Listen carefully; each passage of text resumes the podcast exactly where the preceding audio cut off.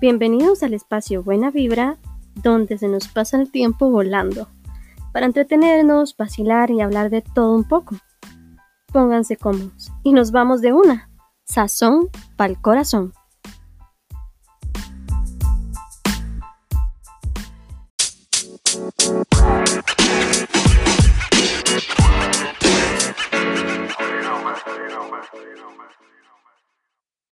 Bueno, ahora sí, eh, hola, seres humanos, individuos, personas. Gracias por acompañarme y gracias por escucharme. Este episodio creo que va a ser algo rápido dentro de lo que se pueda, porque hablo mucha paja. Creo que por eso estoy haciendo esto. y adicional, eh, dos cosas importantes. Uno, presentarme, porque creo que es súper raro y random el nada más escuchar a alguien porque sí, entonces quiero presentarme para que sepan quién soy. Y dos, explicar, eh, di, con qué se come esto, por qué carajo lo estoy haciendo y por qué a mí se me ocurren estas cosas. Así que, di, vámonos de una.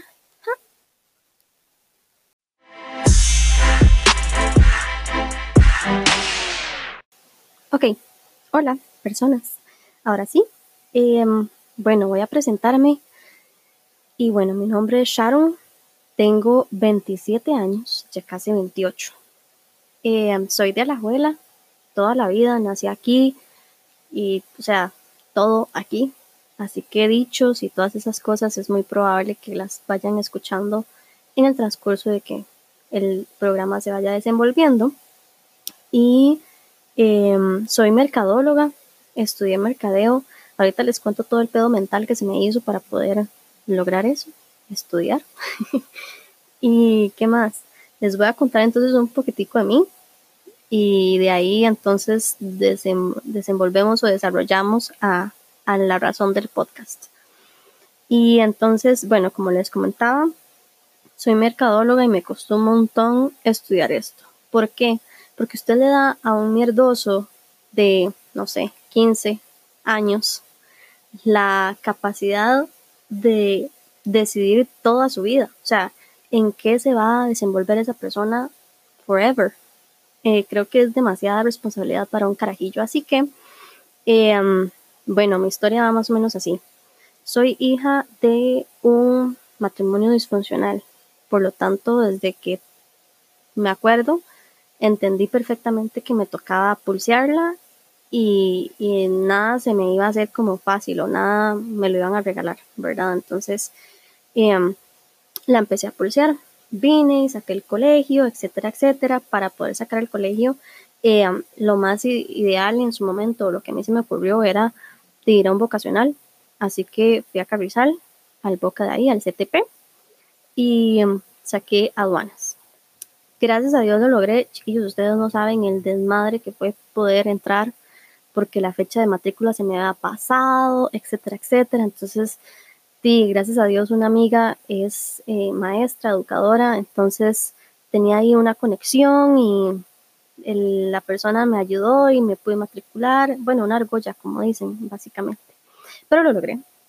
Y me fue súper bien. Así que básicamente yo sabía que desde Huila me tocaba bretear. Y así lo hice. Entonces saqué el colegio con un técnico medio y pues todas las, las los colegios eh, de este tipo lo que hacen es colocar la gente para que empiece a bretear. Entonces, ya, súper bien, yo empiezo a bretear em, a los 18 en DHL. Entonces, transición 17 18, yo ya estaba trabajando y eh, di, me fue bastante bien. Yo me moví como con un amigo y di, me hizo el favor y ya después en el transcurso, digamos, del trabajo vieron que no era tan mala, gracias a Dios y me dejaron. Así que de una ya tenía trabajo.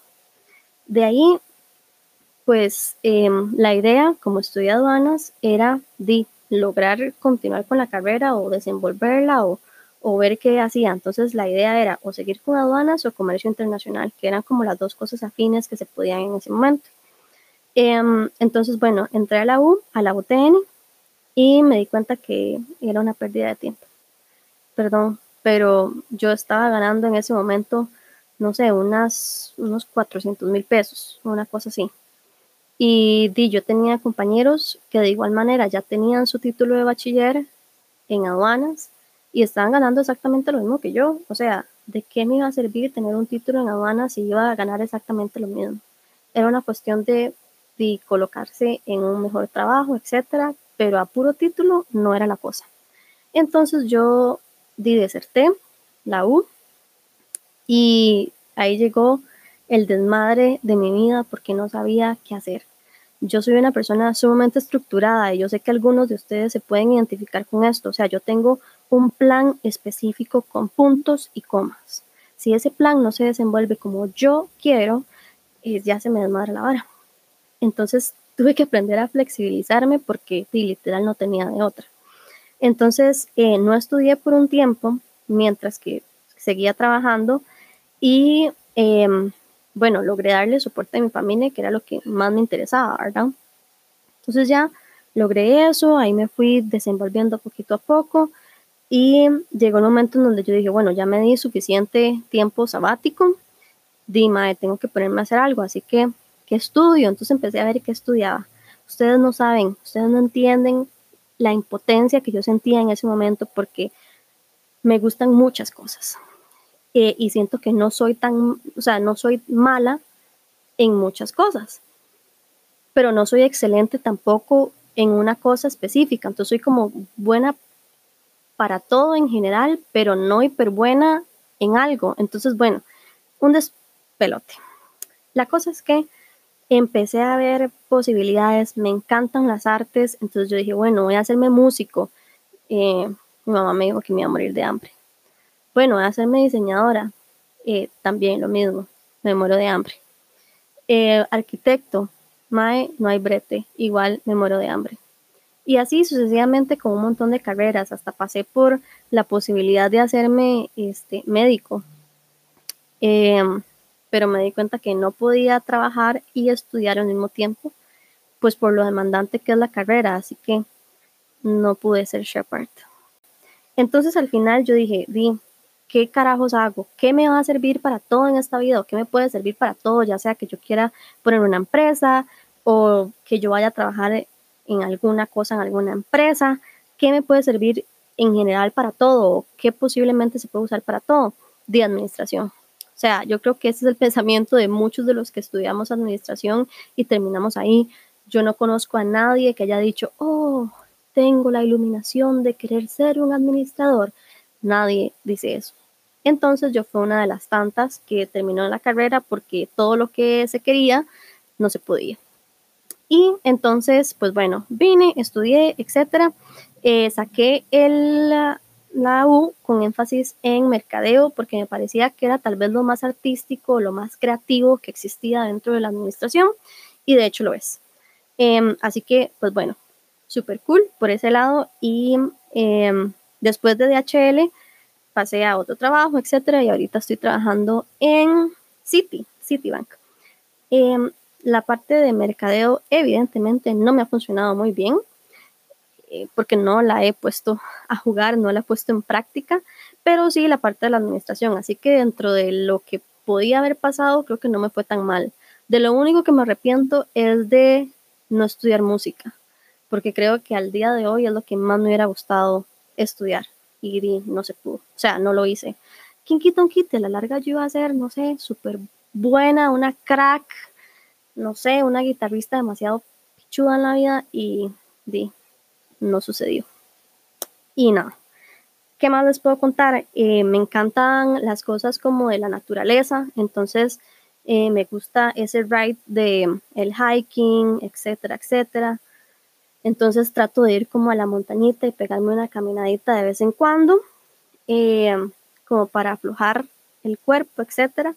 Y también que los deportes han sido como un, una cosa importante que, se ha desarrollado en mi vida, porque desde carajilla eh, juego fútbol, em, voleibol, eh, ¿qué más? Hice atletismo, de ahí agarré varias medallillas, no era tan mala. Entonces, pues sí, los deportes han sido como una, una cosa eh, primordial dentro de mi vida. Y creo que lo que me gusta de eso es poner mi cuerpo a funcionar y saber hasta, hasta qué límite puedo llegar o ponerlo a, bombear sangre a lo que pueda y dice al lado le toca porque está en la montaña y se tiene que devolver y no va a llegar un helicóptero a salvarme, entonces le toca, le toca bajar, le toca funcionar. Y sí, entonces ese es como mi ride. Aparte de eso, hago Krav Maga, que son técnicas de defensa personal. Entonces, pues bueno, dentro de lo que cabe, algo bastante deportista, digamos. De como igual me gusta la música y todo lo que tiene que ver con esto, eh, no lo dejé de lado, gracias a Dios. Eh, lo pude como llevar de alguna manera. La verdad es que yo nací en la iglesia prácticamente, o sea, yo me acuerdo de mi infancia y de una me acuerdo de la iglesia donde mi mamá me llevaba. Em, y ahí en las iglesias evangélicas, creo que ya la mayoría sabe que siempre se tiene como un grupo de música o, o como una banda, literal, eh, se hacen conciertos, por llamarlo de alguna manera, em, todos los domingos o todas las reuniones.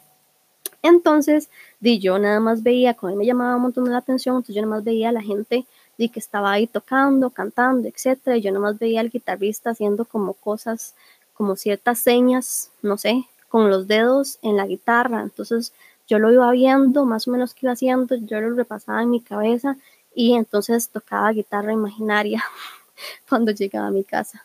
Y de ahí, poco a poco, una vez llegó este alguien de la misma iglesia y me regaló una guitarra. No saben ustedes la contentera que yo tenía en ese momento porque di, en mi casa no había muchos recursos, para no decir que no habían del todo. Y era obvio que una guitarra no me iban a comprar y que yo no iba a poder tener una guitarra anytime soon. Entonces, que llegara alguien y me la regalara fue toda. Entonces ya podía empezar a practicar lo que yo veía o lo que yo venía haciendo, digamos, con las manos y haciendo feo en el aire ya lo podía venir a hacer en una, en una guitarra. Y pues bueno, de ahí me fui, me fui en la vara de la música y de ahí aprendí entonces no solamente guitarra, sino también bajo y un poquito de batería. Honestamente, así como que clases, clases no tuve, como les decía, nada más veía cosas y las intentaba hacer. Y lo único que sí me tuvieron que enseñar fue como de que qué cosa que yo hacía con los dedos, qué acorde era o qué nota era, em, para no estar tan perdida. Entonces ya entendí cómo sea, o sea, que lo que yo hacía era un sol o que este otro acorde era un fa y ahí sucesivamente en la vara. Entonces ya aprendí a tocar mis instrumentos y todo bien. Creo que fue uno de, de, los momentos donde yo dije, bueno, yo creo que sí soy para esto, sí era algo bueno o algo que me gustaba y que entonces hice desde, desde niña. Por eso entonces la obsesión o la opción en mi cabeza de poder estudiar música. Y ya lo superé, ya no lo voy a decir otra vez, ok. Y sí, em, aparte de eso, eh, hija de un matrimonio disfuncional, creo que es la, la, la historia de muchas familias en Costa Rica. No me siento especial al respecto, pero sí creo que eso lo hace a uno crecer de cierta manera o madurar ciertas cosas. Em, así que di, es parte de mí. Eh, me encanta cocinar y pues por desarrollarme en mi infancia y adolescencia en una iglesia, no me considero religiosa, pero sí una persona bastante espiritual o que le trato de hallar sentido a las cosas, propósitos, etcétera, ese tipo de cosas. Em, y sí,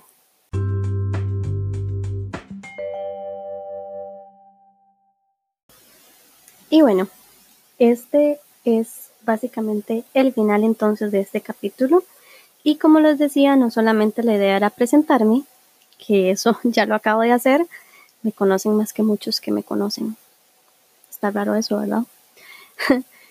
Eh, no solamente era el tema de presentarme, sino también eh, explicarles eh, el por qué estoy haciendo este podcast o, de qué, por qué se me metió el agua y estoy haciendo esto.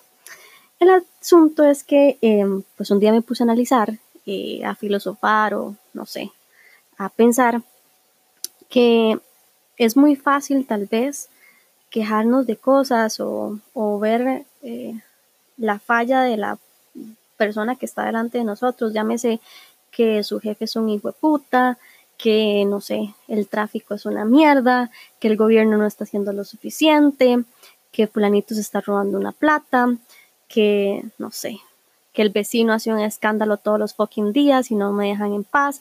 No sé, o sea, es muy fácil quejarse de la gente que está a nuestro alrededor, pero muy pocas veces vemos que también existimos nosotros y que debería de alguna manera el cambio empezar dentro de nosotros. Em, dentro de las teorías y cosas eh, que dicen los psicólogos es que muchas veces las cosas que nos pasan en la vida o las personas que llegan a nuestra vida son espejos eh, que nos enseñan y maestros que nos enseñan diferentes cosas en la vida. Entonces, eh, basado, basada tal vez en eso, yo empecé a vivir de una manera diferente, ya tal vez entendiendo que la gente no insulta o que no hace cosas de forma personal, sino que tiene asuntos sin, sin resolver. Y mae, porque yo tengo que ser igual que todo el mundo y tener asuntos sin resolver? ¿Por qué no me empiezo a analizar y a trabajar yo? Y de ahí pues tratar de ser una mejor persona. Tal vez si yo logro eso y así varias personas lo logran hacer, estaríamos viviendo en un mundo muy distinto en lugar de nada más quejarnos de la vida y ya está. Em, así que, bueno, esta es mi manera, de alguna manera, de poder eh, hacer ese análisis, de poder eh, conversar y no solamente este, traer temas súper serios, sino también contarles las estupideces que hago y por qué entonces me cae el 20 de, de, no sé, la lucecita que me llega a la vida y me alumbra el, el por qué las cosas pasan. Entonces, sí, esto es como un autodiario, creo, em, o un diario en ese, en ese sentido. Un autodiario sería lo mismo que un diario. Bueno, no sé, como puñeta se llama esa vara. El asunto es que eh, la idea también es em, de contarles todas las estupideces que me pasan em, para que todos podamos eh, de reírnos de la vida, las cosas que suceden y también que ustedes me manden sus historias y sus varas para yo también cagarme la risa y entender que en este mundo todo mundo pasa por todo y así aprendemos los unos de los otros.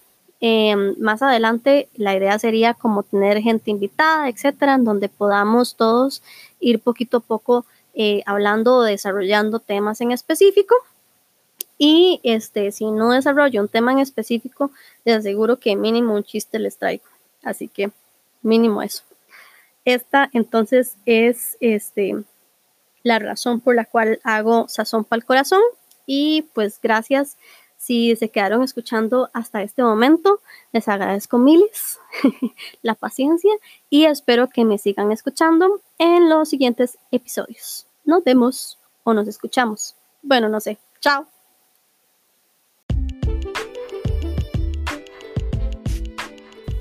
Esto fue Sazón para el Corazón. Gracias por acompañarme y nos escuchamos en la próxima.